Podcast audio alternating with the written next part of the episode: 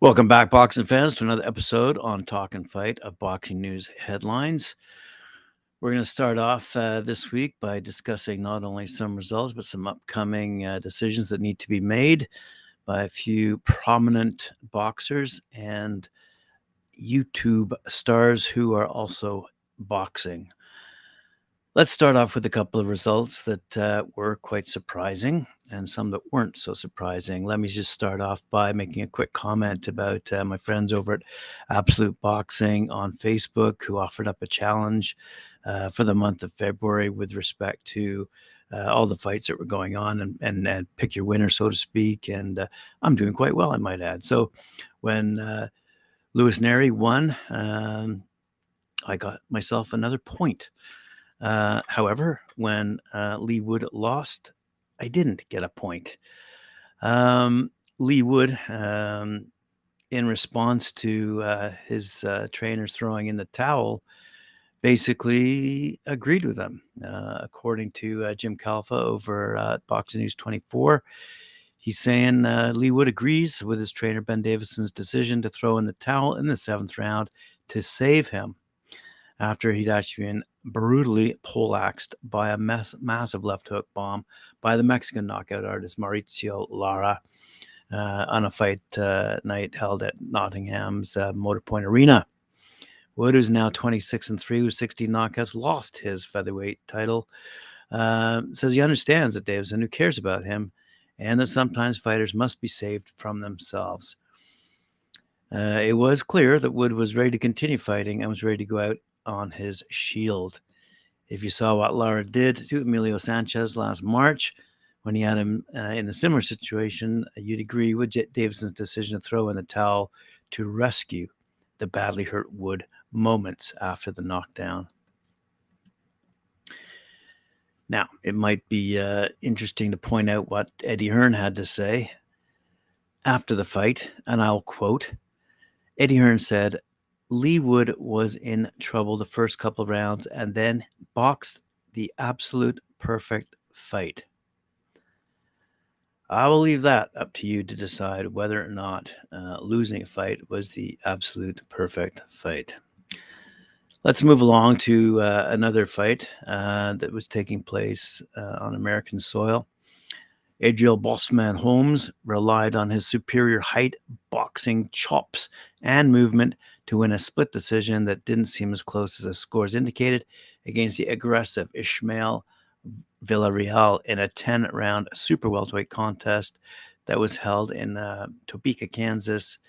As uh, Mike and I discussed on the Friday night panel, shown on, uh, I believe it's a pro, pro box event on Showtime.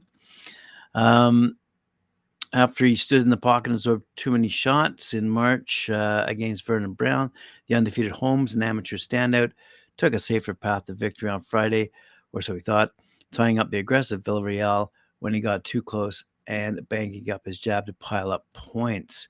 Holmes out of Flint, Michigan, won by scores of 96 94, 97 93, and 94 96 to move his record to 13 0 with five knockouts.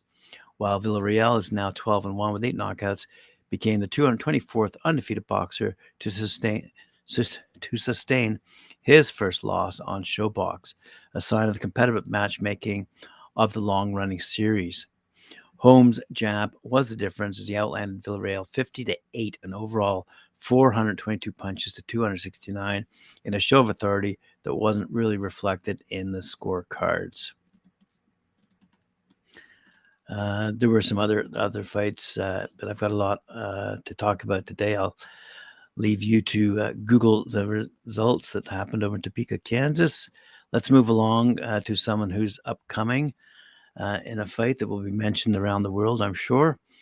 a story out of BoxingNews24.com site by Craig Daly. He says YouTuber Jake Paul has called out the retired 45 year old former unified super middleweight champion Carl Froch for a fight with the condition that he fight his next card against 47 year old former UFC champion Anderson Silva. The retired Froch is already quite wealthy and not really in need of money. Additionally, it's unclear whether he'd want to risk having his beak messed up by resuming his boxing career for the opportunity to add to his already substantial net worth, which I might add is estimated to be around 20 million bucks, according to Celebrity Net Worth. For the average person, they would willingly agree to fight Jake Paul and Anderson Silva if they had the chance to make millions, but it's doubtful that Froch will. He's already had the chance to add to his enormous wealth by coming out of retirement to fight Triple G, and he didn't do it. Froch hasn't uh, fought in nine years since his second win over George Groves in 2014. And while he looks to be in excellent shape, he might not want to risk hurting his legacy, even if it means potentially making millions of dollars. Froch's nose, which not long ago was quite prominent, has been reduced, and now it goes well with his face. For Froch to briefly resume his career for two fights, he would need to do a lot of sparring, and his nose could return to what it was in the past. Of course, if Froch can equal or surpass the 20 million in two fights against Silva and Jake Paul, he might be tempted. Who wouldn't want to make that kind of dough against celebrity fighters like Jake and Silva? With scant boxing ability, who wouldn't last more than a round or two against top tier boxers? Froch has commented about Jake's boxing ability or lack thereof, and apparently the 26 year old Paul isn't happy about what he said about him. To be sure, there's a lot to gain financially for Jake because if he can promote Froch versus Silva, it'll make a lot of money and build a mini mega fight between him and Carl later this year. The two fights would make a lot of sense for Froch because he's likely still got enough left, even at 45, to defeat a part time boxer like Jake, who arguably uses boxing as a way to make coin in celebrity matches and is treating this more of a hobby than a dedicated fighter. Jake's next celebrity match is against Tommy Fury, the brother of heavyweight champ Tyson Fury, on February 26 at the Diriyah Arena in Diriyah, Saudi Arabia. That's another joke fight for Jake because Tommy is an entirely mediocre British cruiserweight with none of the size or boxing ability as Tyson or his cousin Hughie Fury. Tommy is another celebrity type fighter and will likely lose to Jake as all you fans know, I have said will happen as well. But let's talk about Tyson Fury for a second here. Charles Brun, one of my favorite writers out of BoxNews24.com, says Frank Smith of Matchroom Boxing says Tyson Fury demanded too much from the Saudis for the Alexander Usyk Undisputed Heavyweight Championship on April 29th. Smith notes that Usyk reached a deal with the Saudis on his side, but when it came down to the Fury side, he asked for a substantial amount of money that didn't make sense for the Saudis. As a result, the Fury versus Usyk fight will not happen in the Middle East, and there are serious doubts, and there are serious doubts about whether it will happen in London at Wembley Stadium. Smith says that if the fight is going to happen on April 29th, they've got to come to an agreement in the next week because there's simply not enough time to do a fight with that magnitude in less than 10 weeks of promotion. Should Fury try revisiting the Saudi talks? asks the author, Charles Brun. It's unclear if it's too late for Fury's promoters to go back to the Saudis. That's Frank Warren, by the way. Go back to the Saudis and ask for a price that they're willing to agree to. Yeah, it would look like Fury would be slinking back, but it's better to do that than strike out on yet another mega fight after he blew for the Anthony, uh, the Anthony Joshua fight uh, last November by setting bizarre deadlines and then not doing the same thing for journeyman Dereck Chisora or Dillian Whyte. Even if Fury has to do a little groveling with the Saudis, it wouldn't be the end of the world if he's willing to forget about his pride and focus on making good money. If what the Saudis were offering still pays more than what Fury would make fighting in England, why on earth would he reject that? Said Frank Smith. I don't personally see, and I might be wrong, and this isn't me saying I don't want it to happen. I just don't see a fight of that magnitude. It's a massive fight. Undisputed heavyweight championship of the world has to be given the right build up that deserves to be that kind of fight. We don't see it very often. Uh, talking about the Tyson Fury Alexander Usyk fight. I don't see how that happens in the next 10 weeks. In my opinion, I'm not saying it doesn't happen. I have my views about what happens in Saudi. It might make it might be difficult to make it happen. Maybe they might pull it off out of the bag in the next week, but I think next week is the most important time to get up and running because of a show that size. You really can't wait until much later. We'll have to wait and see. Now, speaking of wait and see, um, And speaking of Eddie Hearn and speaking of the heavyweights, according to Jake Tiernan, again, out of BoxNews24.com, Eddie Hearn says he wants to try and sign free agent heavyweight Deontay Wilder to his Matchroom Boxing stable so he can put together a fight between him and former IBF, WBA, and WBO unified champ Andy Ruiz Jr. Hearn might be making a mistake if he signs Wilder because he will likely resist his idea of picking his opponents out for him. If in Wilder's interview last week, he said he's interested in fighting former UFC champ Francis Ngannou and another MMA guy. It appears that Wilder is going the Floyd Mayweather, Floyd Mayweather Jr. route by focusing on fighting non-boxers in exhibition matches that make easy money matches that supply no sporting value. Absolutely, said Eddie Hearn to IFL TV when asked if he was going to try and sign the free agent Deontay Wilder. I would love to make Deontay Wilder against Andy Ruiz.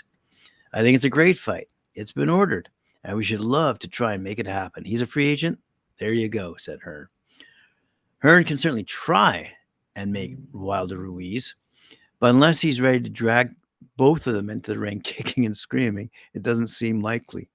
Ruiz only fights old guys in their 40s nowadays, whereas Wilder wants easy fights against MMA fighters. If Hearn signs Wilder, he could be stuck with an albatross and be butting heads with him each time he suggests he fights boxers. It's sad that Wilder and Tyson Fury have both seemed seemingly moved away from boxing towards the circus fights against MMA guys, but it tells you that they've lost their love for the sport and are no longer serious boxers. It's unknown why Hearn is so excited about matching former WBC champ Wilder, sporting a 43 2 1 record with 42 knockouts, by the way, against Ruiz, because it would be a far bigger fight if we were to make a mega clash between Anthony Joshua and Deontay Wilder. Joshua Wilder would be a far bigger fight than putting together a match between Deontay and uh, an ambitious 33 year old Ruiz who has just fought twice in the last four years since his loss to Joshua in their rematch back in 2019. Whatever popularity Ruiz once had in the United States has disappeared due to his inactivity and his decision to fight two 40 plus old uh, heavyweights, uh, Chris Arabia, uh, sorry, Chris Arreola and Luis Ortiz. Many boxing fans believe the money Ruiz made from his two fights against Joshua destroyed his desire to stay busy and take on the best in the division. Now, it is interesting to note, you know, Barry McGuigan said uh, if Joshua gets beat by Jermaine Franklin, it's game over. But complicating matters, another headline screams Eddie Hearn says Fury will fight Joshua in the summer if no Usyk clash happens. So there you go. Uh, news and headlines for today to share with you, boxing fans around the world. Thank you for joining me here on Talk and Fight. Appreciate it. Remember to like, share, subscribe, hit that notification bell, and we'll see you later on at 4 p.m. when I join Mike Ward and Cedric Ben for Knuckle Up.